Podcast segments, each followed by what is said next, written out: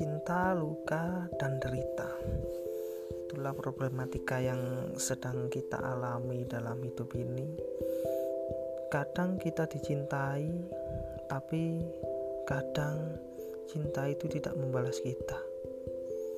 Di sini kita akan membicarakan soal cinta yang sangat-sangat terluka atau sangat-sangat bahagia. Tapi terkadang cinta itu akan memberikan jalan untuk kita menempuh semua kebahagiaan kita, membuat semangat, membuat kita tersenyum.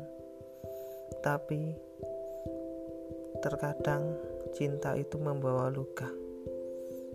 Kita akan mengobrolkan itu bersama saya, Wahyu.